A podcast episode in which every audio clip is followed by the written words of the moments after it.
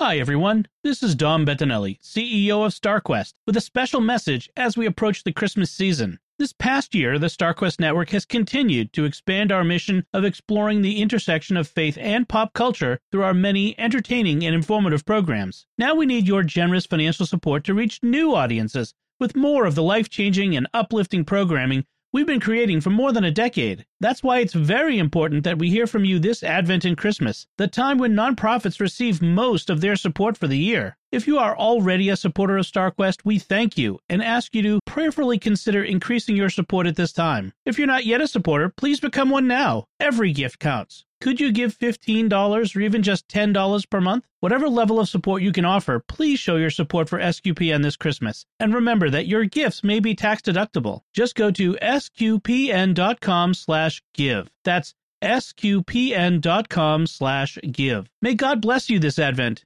and may you have a blessed Christmas season. Hi, this is Vanessa Marshall. I play Hera Syndulla on Star Wars Rebels, and you're listening to the Secrets of Star Wars podcast. May the Force be with you always. You're listening to the Secrets of Star Wars, episode 102. Hello there. It's a power that Jedi have that lets them control people and make things float. Impressive. Every word in that sentence was wrong. Help me, Obi-Wan Kenobi. You're my only hope. This station is now the ultimate power in the universe. I find your lack of faith disturbing. It's against my programming to impersonate a deity. That's not how the Force works. Force is with me, and I am with the Force, and I fear nothing. Remember, the Force will be with you, always. Hey everyone, I'm Angela Sealana, and you're listening to The Secrets of Star Wars, where we talk about everything connected to that galaxy far, far away, including the deeper themes and meanings. Quick plug if you're looking for a Star Wars gift for yourself or someone you know, our Star Wars uh, Secrets of Star Wars swag, including hoodies, t shirts, mugs, and as I found out while uh, scrolling through here, phone cases and so many other things. Um, they are sporting a design encapsulating our philosophy of finding hope in a galaxy far, far away. So get your swag at sqpn.com slash merch. All right. Well, today we're going to be uh, diving into the eighth episode of the Japanese anime series C- uh, Star Wars Visions, entitled Lop and Ocho. So, uh, joining me today is, well, the one and only Ronin, Thomas Sanjurjo. Hello, Thomas. Hi. I still love that name. It's awesome. I do too. I'm not a jealous person, but I'm very happy for you that you have that name and it yes. fits you so well. It was an excellent pick. I love it. well, um, and of course, I'm Angela Sealana and uh, the Bendu, as I revealed a couple weeks ago.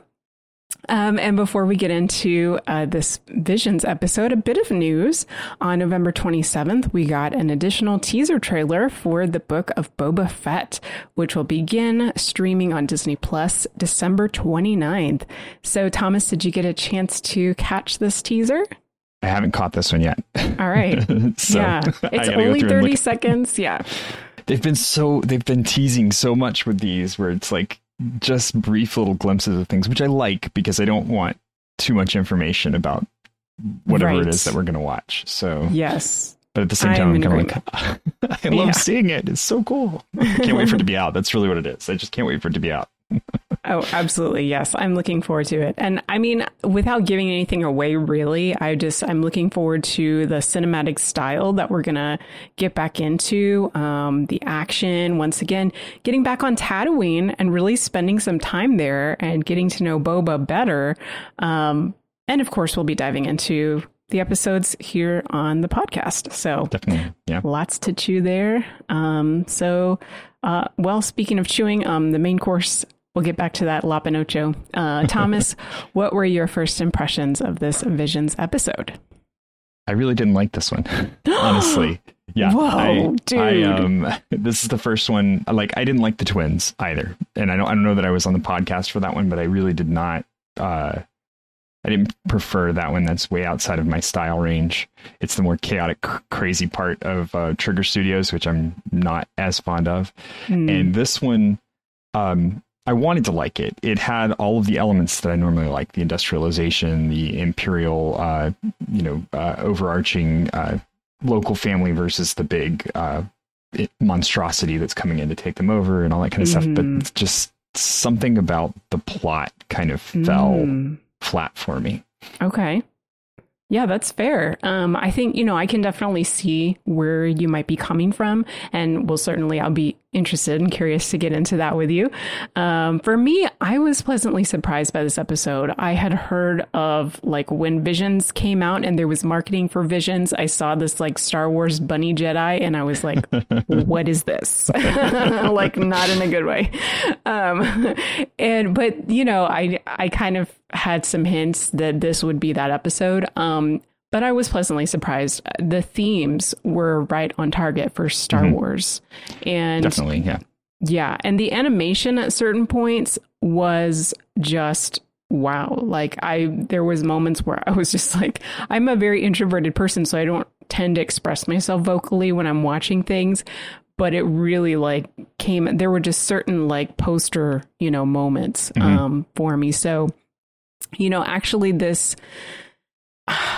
I, w- I would say probably the Ninth Jedi and this one has really made me want Star Wars to continue in anime style. Like, really, really, really want it. Um, because I felt like, I don't know, I felt like it was at home here. And we'll get into, you know, why I liked that. Um, but uh, yeah, so let's do that. So absolutely. um, so of course, you know, like so many of these episodes, right? We start with the Imperial cruiser or something like it, right? right. So, so we get this great sequence where we're like, in, we've got the cruiser coming at us and then sweeping over the planet of Tao. Um, we get some vocal narration there. Um, and the animation, I love how it was like going into the structures of the buildings. Mm-hmm. And then we go down into kind of like the underbelly of this city and this darkened market.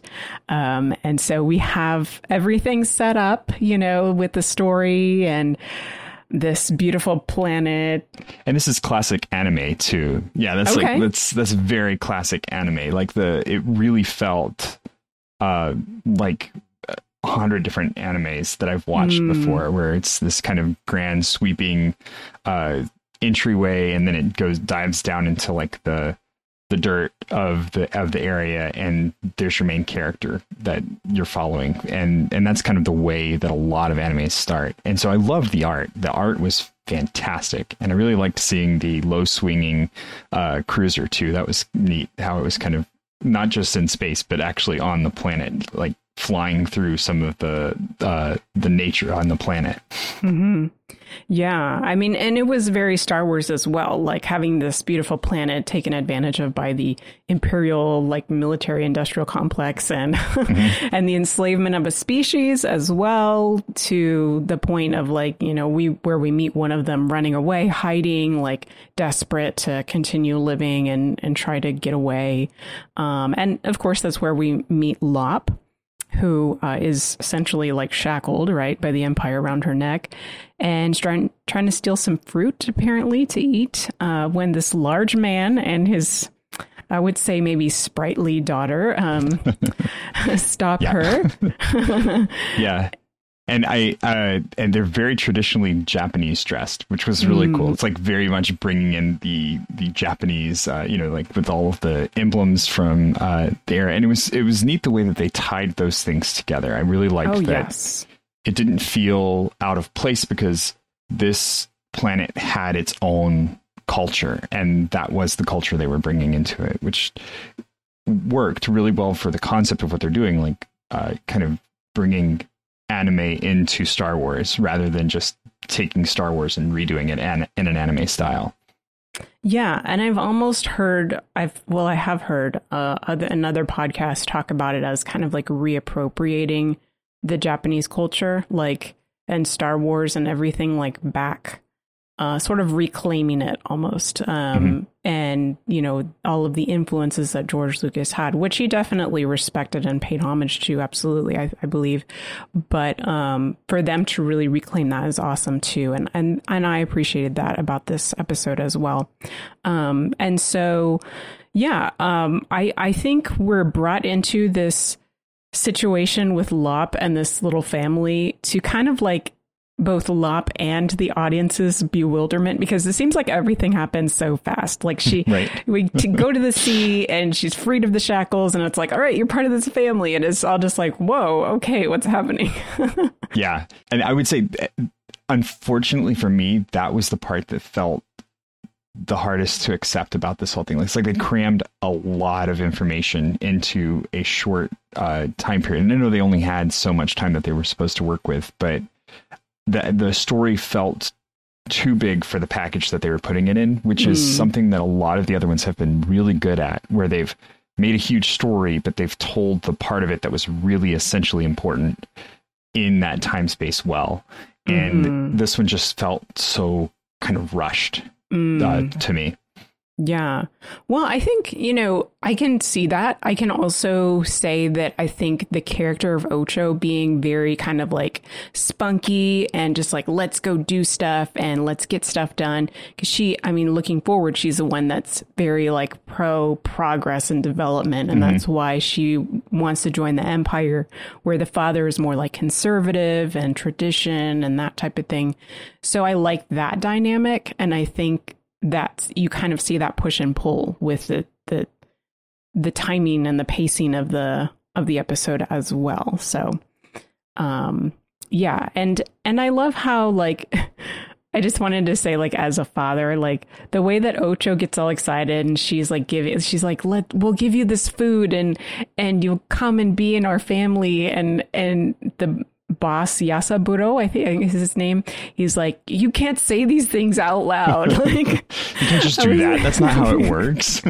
yeah, I felt that that was probably very relatable as a parent. oh yeah, it's so much as a dad. You, you know, your your your kids will just do something, and you're like, that's you can't just say that this person is now your best friend and you're going to invite them over for a sleepover. That's not how it works.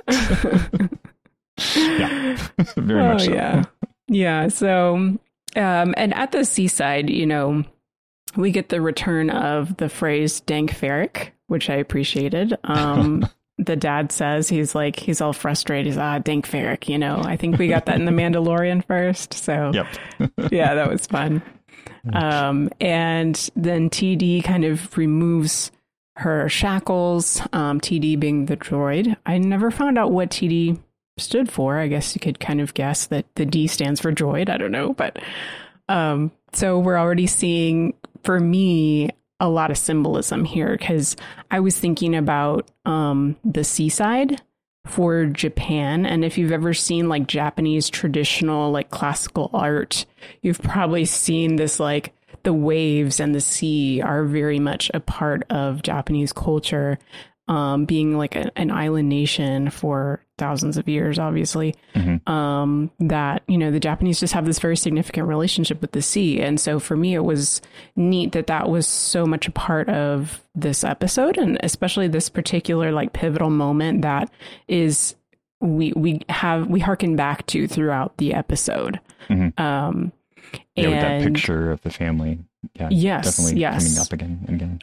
Um, and I was thinking about like how because I actually, you know, I don't have any Japanese blood, but I do have um, Japanese family members by marriage, uh, like actually from Japan, and so um, I, you know, I've learned a, a, few things here and there, and, and something that I've come to understand is that ja- Japanese have a respect for the sea as far as like being a place of bounty, like it's where they can reap a lot of you know fishing and mm-hmm. and resources but it's also something that can bring destruction you know with the tsunamis uh, particularly and so for me just looking at that dynamic as well like the fact that this particular family kind of gets created at the seaside um you know that that symbolism speaks to the relationship between the two daughters and their father like there's this one that comes to celebrate the beauty and the resource of the planet. And there's another daughter that kind of like identifies with the empire being the major destructive force on the mm-hmm. planet. You know, well, has so, that background know. of has that background of having been enslaved by the empire, right? That mm-hmm. that any progress that comes is on the back of someone else who has had to pay for it. Yeah, yeah, and that's so slavery is definitely a part of Japanese history as well. Mm-hmm. Um, and and speaking of that, you know, as Lop was like having her shackles removed, um, and entering into this new family, of course, as a Christian, like I couldn't help but think of how Christians have identified with these images of slavery and freedom, adoption into the family of God, and so forth. So just mm-hmm. thought I'd bring that. I, that'll come into play later. Trust me. Yes. um, so now we jump seven years into the future, and I want to say we're still at the same shore, except that now it's like this huge imperial facility that's taking up like a lot of the sea. And there's this explosion that just happened, and it's knocked over Lop and TD, and they're down on the ground. And she gets up and she has kind of this like Google Glass like eye patch thing that she very, uses. Very anime, very anime, like way back to Dragon Ball Z, kind of like analyzing everything with the little eye patch thing. Yeah, yeah like the infrared like iPad. Yes, and it's pink, of course, right? Um, and and from Ocho's yelling, we learned that the explosion was the work of boss Yasaburo. And so we see then that he and Ocho are fighting back and forth with the household servants crowded around them. And Yasaburo's like at his wits' end with the empire. And he asks, like, what'll happen if they turn Tao into a war zone?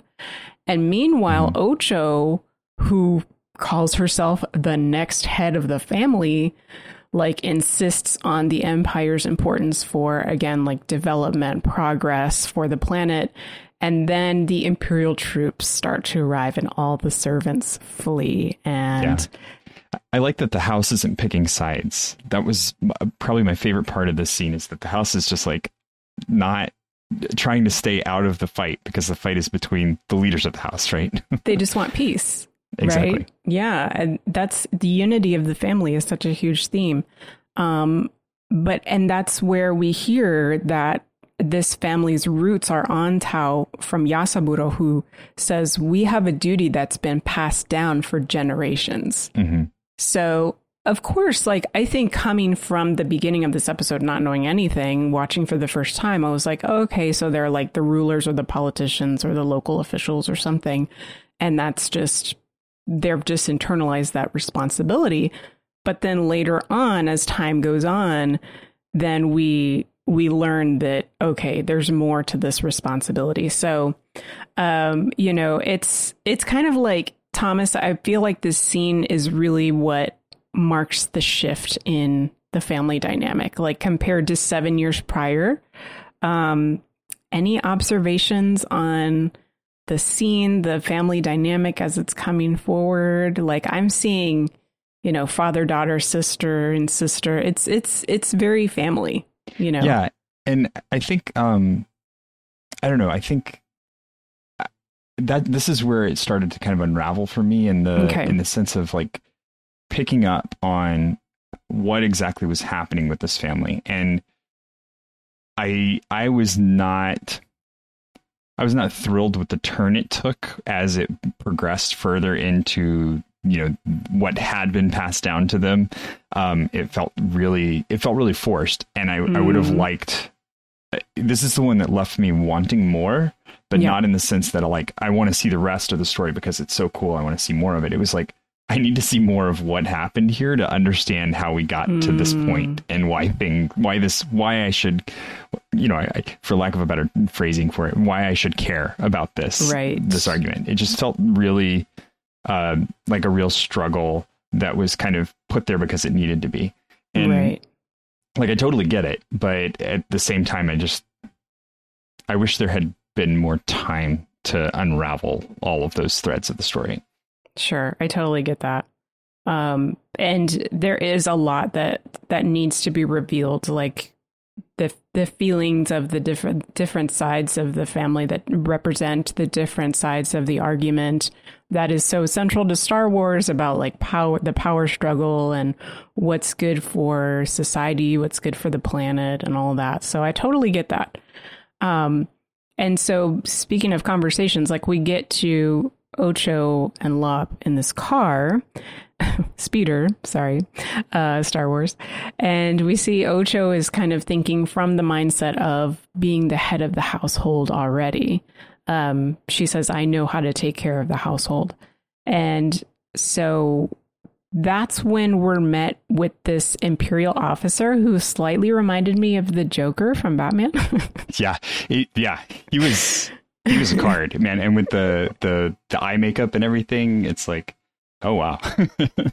well, okay, so we'll get into the eye makeup because I have something there that I looked up, but um, and I want to ask you about that too. Um, but just real quick, so what happens here is she takes full responsibility for the attack and the officer says they'll have to make life harder on their family's clan and he like quote unquote invites her to join the empire and their plan to redevelop the planet or whatever. And of course despite lop's pleading for the unity of their family ocho takes this very symbolic gesture where she bites her finger and she uses her blood to draw marks near her eyes to match the marks that the the imperial officer has. Right. So, you know, Thomas, I don't know. Like, I was wondering if this type of like eye makeup situation, because I've seen it before, but I didn't know if that comes up in anime a lot, like just the way that characters are styled, or if that's just a particular style for this studio or this episode, or I don't know if you have any insights on that. Not really. It's a style for this episode. Um, there are some other uses of this type of eye makeup, and I, I think this is again kind of back to that kabuki theater, right? Uh, uh, version of things, and and Ocho fits that for sure because she's very pale. She's uh, got the very stylized hair going on, which is also important in this scene, and then um, the blood being used to draw on her face is definitely uh, reminiscent of how the the paint is applied and used in those uh, in those moments where characters are portrayed by the makeup that they wear. Mm-hmm. Yeah, like I was looking up more about the kabuki um, Japan- Japanese classical theater. The the blue makeup is typically worn by the villains. And mm. then hmm. the red is often the hero, or can also represent anger or power. So, you know, I was thinking maybe it was drawing some some influence from that. Um, but I kind of liked that uh, she makes this gesture also by cutting off her long braid. And I think Star Wars fans are probably more used to a gesture like that.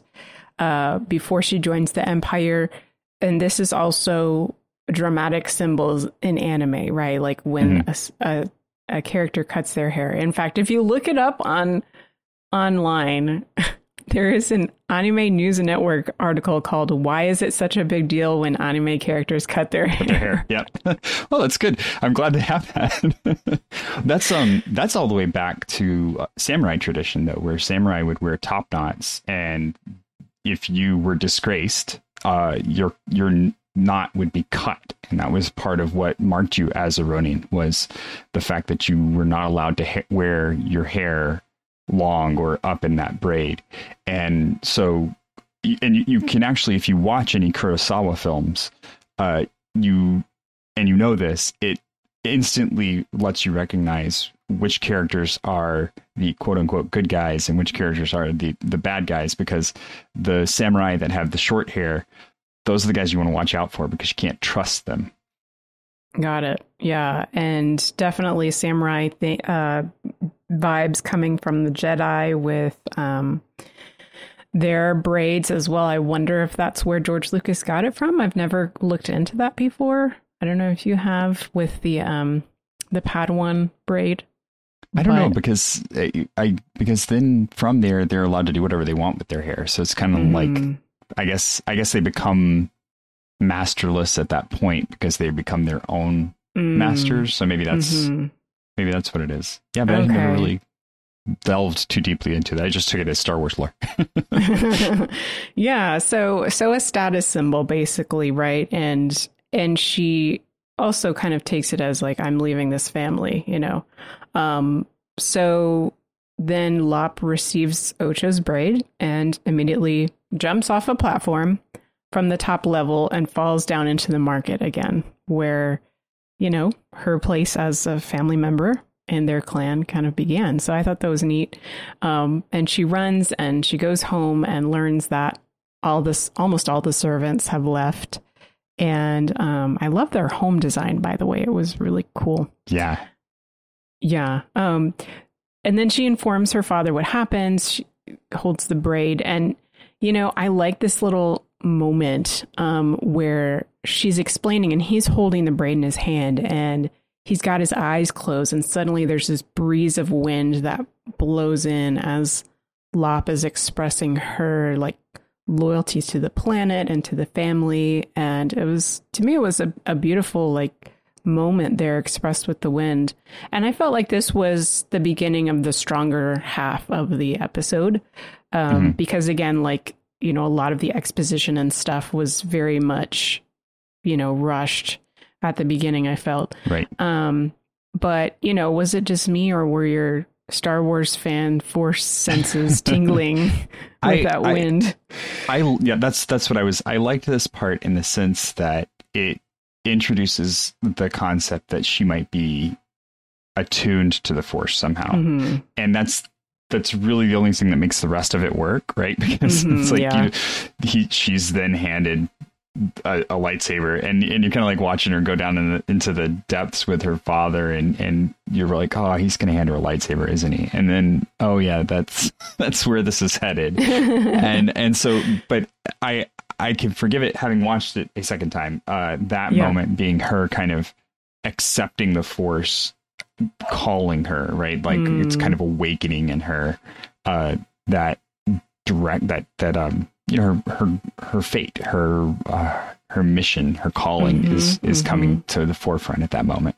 Yeah, yeah, and and I think the father very much represents that old sage figure that kind of guiding figure in the hero's journey um, in this like dramatic pause you know i think she says like father lend me your strength and then it's like okay pause and then this traditional string and flute music begin right? Mm-hmm. and so we we immediately sense like there's a yoda moment coming. Right. So yeah that's when they go downstairs. Um and to me okay so this was kind of like a liturgical moment. Well, to me, it was very liturgical to me because I mean, that's just the way I think. So, you know, I'm seeing them kneel opposite each other. There's like all these candles lit and everything, and it looks kind of like a shrine, right? And then mm-hmm. as a Catholic, I'm looking at this thing in the middle and it's got like a circle with the Jedi symbol. Right. And I'm like, it's almost like a Jedi monstrance kind of thing. that's, um, and that's exactly what it ends up being. And, and it's really cool because, um, if you're into kendo and to to the the art of the sword and how important swords are to the bushido and the the whole culture of a samurai uh, that's exactly what you have is you have a shrine. And it's called a shrine. It's um it's it, treated like a shrine when you go into a dojo. And a lot of people kind of get squeamish about it because you do go in and you bow to the shrine. And uh, the reason for it is is developing that sense of ritual like you're saying that what we do has importance everything we do has importance so coming into this space regardless of the fact that we're not actually using live swords or striking at opponents in real combat or anything like that everything we're doing is important, and that's part of that training for uh, preparing in in any kind of martial art. Is what you're doing is not training to defeat an opponent necessarily, but training to discipline yourself, and that self discipline is what's going to cause you to be able to uh, defeat an opponent when it comes to that because you're not going to lose control. You're not going to let the opponent control the situation. You're going to be in control of only the things that you're in charge of, and you're going to do them well. Hmm. Yeah, that's awesome. Um, and I would imagine the bowing also, you know, is traditionally associated with humility as well. Mm-hmm. So that being an element of that as well. Um, right. And so here in the scene, like we see that Yasaburo, he sets this box between them and I thought it was interesting that first he recognizes her good heart before he begins acknowledging his faults. And he says, I'm sorry, I never meant to look down on you, but I think I did. So if I ever seem to favor Ocho over you, I apologize. And, you know, liturgically speaking, I'm like, okay, they're starting with like acknowledging a fault. I can kind of relate to that. Um, and then he unties the box and he removes the, the, lightsaber from it and he places that on this holder. Um, and he puts his hand on the table in front of them. And it's all very like blue light and words surrounding them. And I really want to know what they say. I couldn't find a translation online. Uh, but she hears the story of the family ancestors from many generations ago. And we'll get into this story for a second, but the next thing that happens is the entrusting of the sword to Lop and her father reminding her that even though we're not bound by blood, I'm your father and that bond can cannot be broken. We'll support each other for as long as we are able. Yeah. And yeah, and he entrusts back to a central theme of Star Wars, right? The yes. the father uh the, the surrogate father and trusting the the training to the, the kid. So that was I felt that was really good. I thought that was a great uh, passage. And once I was able to kind of just calm down swallow back the okay she doesn't have any jedi training but okay uh, but then i was like my, my star wars anal- analyst was kicking in too and uh, looking at this moment like wondering okay yeah they left the sword but did they also leave like a holocron is that what's going on here because it, it feels almost mm. like there's something extra right. going into it and that would explain a lot of what's happening in the scene mm-hmm. Right, because we're seeing like imagery as well as this, I don't know, historic record or something like that that's mm-hmm. all around them. Um, yeah, and uh, of course the holocrons were introduced in the canon to contain knowledge, right? So right. that would make absolute sense. Um, and you know, looking again, looking at this scene, like you tend to connect with connect it with what you're familiar with. And so like again as a Catholic I'm like I'm thinking about the mass, right? And I think you know whatever religion a religious background you may have, like there's probably something that is close to this sort of formula or or sequence of events because like having the certain posture and then like acknowledgement of faults, right? And then hearing the stories of the ancestors, like, you know, I'm thinking hearing the scriptures, right? And and then this reminder of like although we're not blood relations, we are family. And then this verbal profession cuz he actually he entrusts a sword to her and he's like whenever you're ready. And he doesn't just like give it to her. He's like whenever you're ready. And then he asks her to say that she respectfully accepts all of right. this. I was reminded of so many moments when you're in in a sacrament and the priest has to re- remind you of what the exact words are because you're like, oh, I forgot. This is like 20 things I had to say and I forgot what it was. And the priest is like, you say It's like, oh, okay, okay, got, got it. yeah. So it's like this verbal profession of accepting like a covenant relationship. And so like I'm thinking the creed too, right? In this acceptance of mm-hmm. something physical that speaks to that relationship and something physical that is empowering us with the strength of the Father. And so I'm thinking, like, you know, the Mass, right? Wow, that's yeah. so cool. So yeah, it, was, uh, it was really, it was very neatly done, and I love this too. Um, I I have I, have done a lot of training in um, in some of the sword arts, and so uh, this was very beautifully the the progress that you go through in preparing a sword or like when you're when you're inspecting a katana uh, and, and first brought it out or you're you're cleaning it. And so all of the things very much in that order where you're kneeling, you have a base that you have the, the blade set up on, you go through the whole process of inspecting it, and you have to treat it very properly. And because first off, it's a live weapon, right? If, if you're using an actual sword, it's sharp and it's very dangerous if you're not treating it properly and that level of just ritual to it is it is very comforting. It's very much like, and this is where I, I, I draw this comparison to a lot of, of problems with the way that Catholics pray the Rosary, for example, and it's it's not that the rosary is repetitive for the sake of being repetitive or for like you know, just trying to say the words over and over and over again and brainwash or something like that. What it is is it's a mantra and it it changes your perception and it opens you up to that larger experience than you would have otherwise in prayer because you are not worried about the words as much as you're worried about the things that are interfering with your thought. And so it becomes very much a meditation, mm-hmm. which is why it's, you know, a meditative prayer. And so many people miss out on that because they they just think, oh well, it's just saying the same words over and over. But that's not what it is. It's that that ritual, you develop that habit. So everything happens and you stop to fully be present in that moment and to think about it. And that's what you see in this moment too. Is like a really beautiful uh, example of that. And I don't know that we've had anything in Star Wars that's been quite that way because everything mm. seems either really grand or uh, very kind of rushed uh, when they're doing things. And I would love to see canonically on screen because we've had it happen a couple of times, but I'd love to see canonically on screen the building of a lightsaber because I feel like mm-hmm. the building of a lightsaber would follow this ritualistic format, and it would be really nice to see it handled this way.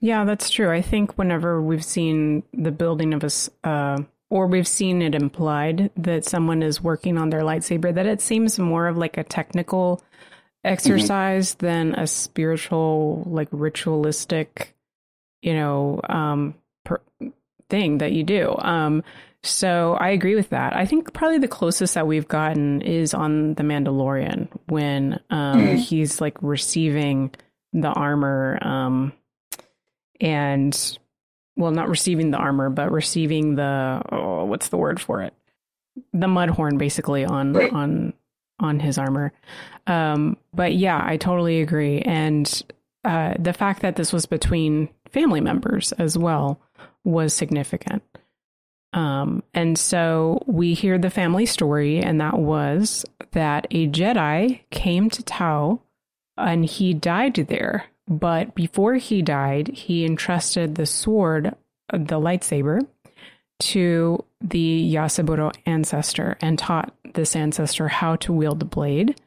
And the saber and the techniques have been passed on through the generations, and they represent the family's unwavering resolve, according to the father. So, um, I mean, pretty basic story, right? um, as far as Star Wars goes. Um, the the concept that you know he i mean i assume but i don't know like he hadn't told her any of this before or anything else like related to like the force or anything like that? Kind of like what you were saying like she seemed maybe open to it and like open to the force but not necessarily having learned gotten any training or anything. So mm-hmm. that was definitely, I think, a weak link, you know, just in the overall story. I would agree there. Yeah, and and it's it's not that he didn't tell both of his daughters because obviously he told uh, Ocho because Ocho's right. surprised when she shows up with the sword over. So it's kind of I don't know. I feel like something was missed out on in mm-hmm. yeah the way everything falls together. Mm-hmm. Yeah, well, I mean, there's so there's some interesting moments coming up here. So the father leaves the house and he says, Well, this is the end of our family, but I'm glad that it ends with you, which was like, Wow, okay. And he goes off to meet the other daughter. He says, Wait for us here. That was very moving because he says, She's like, Well, what about the household? He's like, There is no household. That saber is all that matters. And then he says, Both you and Ocho, no matter what, will always be my daughters. Very significant. Um, silence, their weight is so Lop and I guess the only servant left in the house are both sort of like just kind of kneeling there in the house waiting. And there's this explosion. And Lop jumps in the speeder, of course, hurtles quickly to the scene. And it's anime, so we've got to have her swoop in via open umbrella, right? Yes. open parasol. it's great. Yeah, I, and I love that she's she's driving along on the, the hovercraft and then she just jumps off onto the to the pipe Yeah. to, to go sideways so, to avoid the, the guards. That was fun too. Yeah. But yeah, yeah, there was some cool stuff in there. And then there's this battle at this Imperial facility where Yasaburo and it looked like a couple other warriors that were aligned with him were fighting Imperial officers, Ocho included. Ocho, of course, facing off against her father. And they're not only fighting physically, but they're also like spiritually and mentally and emotionally fighting as well. So I felt like that brought a level of significance to the fight. Um, did you have any notes as far as how the fight or the choreography was dis- displayed? I love the, the variance of the weapons that were used, which is always that's one of my one of my favorite things about you know like signature weapons for each character in an anime is kind of a thing. And so to see each of the different characters with the different weapons, but I was like, where did these guys come from? Who are Yeah. like what is going on here? I love I love them, but I don't you know it's just not what is this? Who are you? Uh, yeah. and then um and then you know as the battle progresses, whatever material uh, Ocho's stuff is made out of is phenomenal and is able to you know deal with a lightsaber just fine, no problem. Yeah. So yeah, and it was it was interesting. It was really cool though. I love um I, I love the fighting style, and it is uh, the weapons that uh, the Cyber is using are um, are tied. They're uh, they're weapons that are designed to be sword breakers, so they're supposed to Mm. grab a sword and be able to flip it out of uh, an opponent's hand, and they're actually uh, a very peaceful weapon, which is bizarre. And, and So uh, that's the thing that looks kind of like a trident. Right. Yeah. It's Mhm. like a, like just the end of a trident, trident that you're holding on to, and so, uh, which interestingly, these things were used by police officers to take swords away from samurai, and so the, the police officers were supposed to face off with a samurai with just this weapon, which wasn't actually sharp. It was like the, the real weapon was just a, a pole with another little pole sticking off of it, and they were supposed to be able to disarm the samurai with that weapon, and so highly trained samurai versus police officer with a stick. and that's how everything was supposed to go down. And apparently it worked because they kept doing it for quite a while. And I think most of the time they were just taken from drunk samurai, which makes it a lot easier to Wow. predict what's happening and, and just pull the sword out of the guy's hand. But uh, yeah, so that so seeing that was really neat too because he's using these weapons that are a peaceful weapon with the purpose of trying to stop what's happening, not Mhm. To win, but to just stop the violence and to Mm. kind of bring the daughter back into the fold. That's awesome. That brings a whole new level of significance to the fight. Um, Mm-hmm. Thanks for that. Um, and it definitely is kind of like reminding me of like the prodigal son, sort of a little bit, because you've got the two siblings and the one who, you know, seems to not really fit in with the family, who ends up being the one that is truly worthy of the father's inheritance. And so, you know, you've got that that vibe going on. Um, and Ocho saying, um, you know, she's she's not even part of this family, right? Like she like I'm your daughter, she's not even part of this family.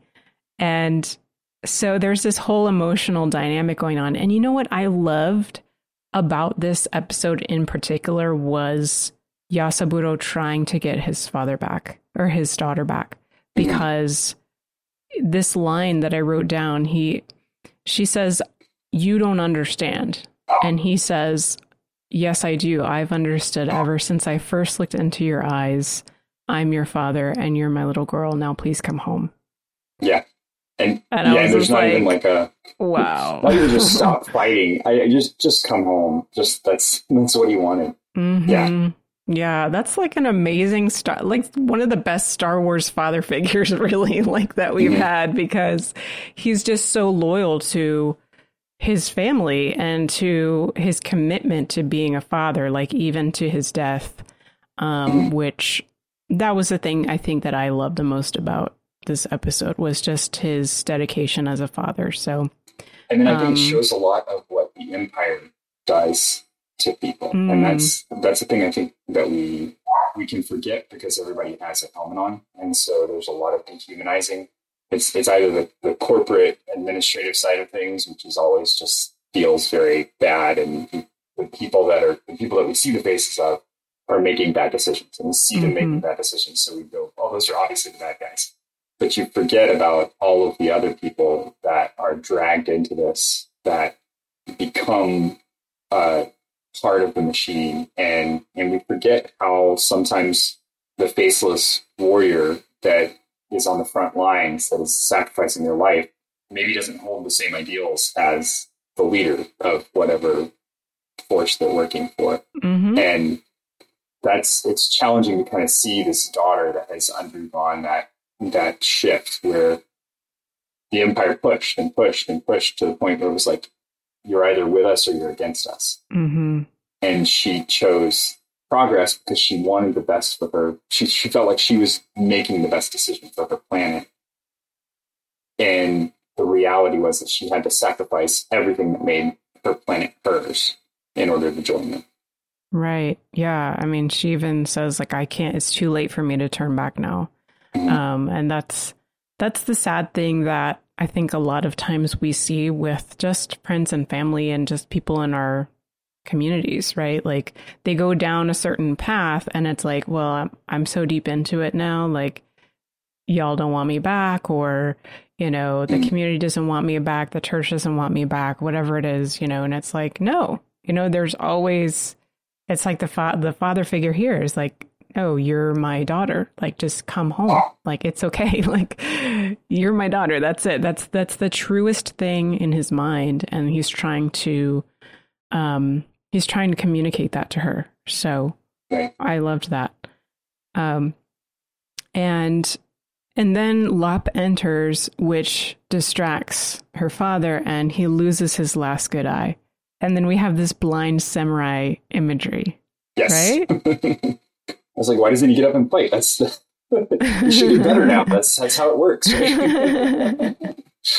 I know, right? That would have been so cool, but also kind of like creepy too. Like I don't know if we've seen that with just like nothing like he didn't have a mask or anything. So yeah, But- yeah. This, this was one of the more violent ones, I think, out of out of a lot of them. Yeah. Yeah, that's true. Yeah, but uh, you know, it's still pretty cool cuz he he stays in character, right? Like he's on the floor, but he's still like he's playing that guide, that you know, along the hero's journey type of mm-hmm. character cuz he there's there's Lop and he's like instructing her to please save her sister. He says that's what a family does for each other in difficult times, isn't that right? And I love this alone because it's like it's like the father imparting this wisdom in the middle of a conflict and they're mm-hmm. fighting, right? But there's this goal here. It's not just a fight, there's a goal of bringing back unity to the family and saving her from the empire. And I don't know, I just felt like that was very relatable in terms of the fa- just being in a family. Like, a lot of times you can get into arguments and then it's like what are we doing you know like mm-hmm. what is the point of this Right. and the father brings it all back Yeah, and and it, that's one of the hardest things to do too, especially when we're fighting, is to get out of that. I need to win. They are wrong, and I must win in this situation. Yeah, yeah yeah so um there's this also this interesting moment that was kind of like a Pontius Pilate moment for me and I think I might have missed it the first time that I watched because they're fighting and Lop insists that they can rebuild this family and Ocho asks what is family and you know of course that reminded me of when Jesus is on trial and he says everyone who belongs to the truth can uh, listens to my voice. And Pilate asks what is truth? right. And so it goes back to that whole like she's asking what is family. I think again like you're saying because the empire is has brainwashed her basically into the attitude that she's in right now which is very like hardline you know regimented. Here's what here's the way things are. The way things are is the way we say they are. And um and very disconnected from her family in general. Um and so it seems like you know she's just lost as as a character. She's just completely lost. She doesn't even understand what is family. When she was initially the person who brought Lop in to the family so that brings a level of tragedy to what has happened to her. Yeah, it's it's really sad to see her fall that that um that she has been so caught up in what the empire offers that she has lost sight of who she is and where she comes from. Right. So I guess in a way, we still have the blind samurai imagery because the father, even though he isn't fighting physically, he is still contributing to the fight, like mentally, spiritually, emotionally. And he's the one that can truly see, right? He's the one that can truly see the point of it all. Um, who can truly see the family as it as it is, you know, as it should be. So, yeah, very cool. Um, and this is the point where Ocho nearly destroys poor little TD, the droid. And, you know, this droid, he didn't have much screen time, but, he, you know, when you think about it, he's pretty significant. Like, he's the one that took the shackles off. He's the one that's like basically like a glorified family photo, like you know, right. family photo album thing. Um, it was really creative the way they did it with him because he's the one pulling up the photo. Like mm-hmm. it's not it's not that someone asks him to pull up the photo and he does. Mm. It's that mm. You almost get the sense that he is looking at the photo every time uh, you know, like every once in a while he just pulls it up and like, ah, they're so cute. I remember this. This is really nice, you know, and yeah. and that's and then to see that that that's his immediate response when he's confronted with this version of Ocho, like, well, no, no, remember, remember mm-hmm. when you did this, and the, and then she responds by just completely, you know, almost destroying him. It's like, oh, no, yeah. she's truly gone at that moment, right? Right, exactly. That's very symbolic. Um, and you know what? The artwork as as the fight continues between her and Lop, the artwork becomes particularly beautiful. I think um, we see like Lop mournfully, you know, she's mourning TD. So you see her crying. Her like her whole face is just like filling the screen, and then the fight continuing with the cherry blossom tree in the background, and Ocho, there's this moment where she's like jumping up in the air and she's bearing her weapons and her arms are crossed. Um, so that was that was just fantastic. I love those visuals. Yeah, um, it, the art in this one is just amazing, especially mm-hmm. the background is really just breathtaking. And uh, it's it's funny because I looked up this um, I, I, looked up this uh, this anime studio and uh, they were kind of spun off in 2015 to handle this really uh, deep uh, uh, anime that was presented from a from a novel. So they took a novel and made an anime out of it. Mm-hmm. The company that was initially going to do it failed, and so then this company stepped in to, to do it. And that's their name is Geno because of this initial uh, uh, genocidal organ was the, the first uh, anime that they, that they produced. And they're a newer company, so I didn't know much of what they were. And so I was looking at some of the stuff that they've done, and it's all very realistic. Like it's mm. very, it's very pretty. It's very uh, well done. It's very detailed drawing. So I was really surprised that this that this character Lop was like their kind of foray into into Star Wars, but it was you can tell that they were just kind of uh, stretching their wings for this one, which was good. But um, but yeah, like the the art that they have just is amazing. So I really did appreciate the the style that was brought to this. Yeah, and so you know, I another thing that I missed um, that I when I was watching the first time is that Lop actually force grabs that three pronged weapon mm-hmm. or uh, instrument, and she starts to use it in the battle and and with that and the family saber, she cuts an X across Ocho's chest, which initially I'm like, oh my gosh, did she kill her? But then, you know, must have been she had some great armor, chest plate or right. something going on because she ends up.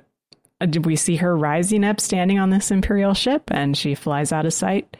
And Lop picks up TD, who is still projecting that hologram of their family portrait, and we hear that near that part of the portrait where they she said Ocho said with a little time we're going to become a proper family and and credits yes so, not not a happy ending to this one yeah so. Yeah, so I mean, I guess you don't see a future for Lop and Ocho based on your impression of it, or what do you think? I I would I would not mind a series based on this, but mm-hmm. I would want I would want a series that was redoing it, like mm-hmm. starting over from the beginning and mm-hmm. and tracking all the way through and fixing some of those little spots where the story was just so rushed that it was hard to really accept what was happening. Got um, it. Yeah, I, I would I wouldn't mind seeing it. Don't, don't get me wrong. The art was beautiful. The the idea was great. I just felt like it was really rushed and was underdeveloped for what we ended up getting. I actually found an interview with the director that was translated, um, and they said we want to take the story to outer space in the next part, where Lop sets out after the Imperials to find Ocho. Um, along the way, I have her meeting up with the rebellion and having strange encounters of her own. And I'd also like to do a story about Lop's species. Ultimately, I'd like to see the story come to a happy ending with Lop finally catching up with Ocho and the two working out their differences. So that was from uh, an interview with the director. So, you know, they sounds like they've already got it sketched out as far as what they want. And that makes me wonder if the other directors of the other episodes right. also had done, done that. You got to think so. they probably did. I don't think so. I, I, really haven't seen one yet that I wouldn't like to see uh, more of even if I didn't like it very much, I think that it's these are all very rough initial sketches into it. And if there's one thing that any anime fan knows, it's that an anime needs 300 episodes before it really, you know, has started to discover itself and feel really good. and then another thousand after that. ah, there you go.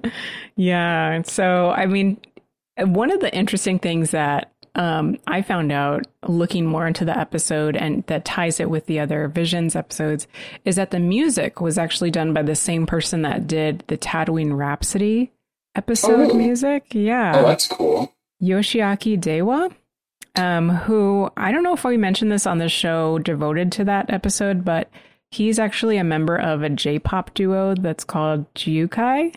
So. Wow. I did not know this. so that was interesting also because just the music here was very different than mm-hmm. the Tatooine Rhapsody music, right? So pretty cool. Yeah, much more subdued and uh, mood setting. Yeah. But, I mean, I suppose given what Tatooine Rhapsody was, there's a mood setting there too, right? yeah, exactly. Um, and I guess another note about the voice acting. So, you know, as of course, I usually watch the Japanese voice track first. Um, and then I, I listen with the English um, voice track. And from the English cast, um, a voice that some people might recognize is that of Lop, uh, who was played by Anna Cathcart.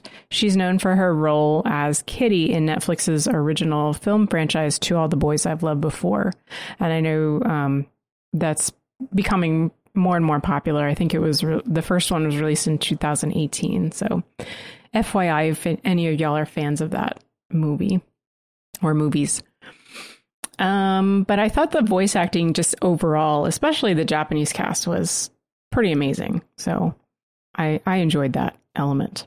Yeah, it was. Um, I feel like it was really well done. The whole thing was was very uh, very on point, and it didn't get. Uh, there were there were certain spots where it could have gone far too comical, and mm. that's one of the mm-hmm. things I really like about anime is that as goofy as the animation might get, the voice acting is always really on point. Mm. And and you, you feel the characters through the truly good voice acting. Uh, and the art style is great. And the art style kind of pulls you into the world and you kind of recognize different tropes and things like that. But the, the story is told by voice actors.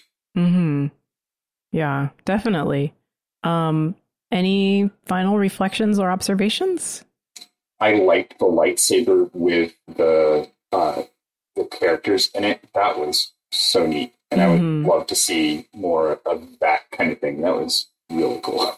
oh yeah, absolutely. Um, a couple of things from me, I guess. I, of course, I like to look up the names and the, the characters. So the Japanese word ocho um, doesn't mean eight, like it does in Spanish. It actually means butterfly, apparently. Um, and the Japanese title for this episode, like if you're not used to watching um, stuff in different languages, usually things will be titled differently than in English than they will be in their original language. So the Japanese title for this episode was actually different. Um, and in that, the word ocho is preceded by the word hisakura, which translates to winter cherry blossom. And so there you go. Um, that's ocho.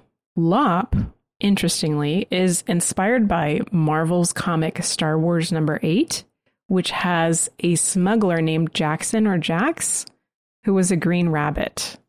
Yes, I've actually read that one.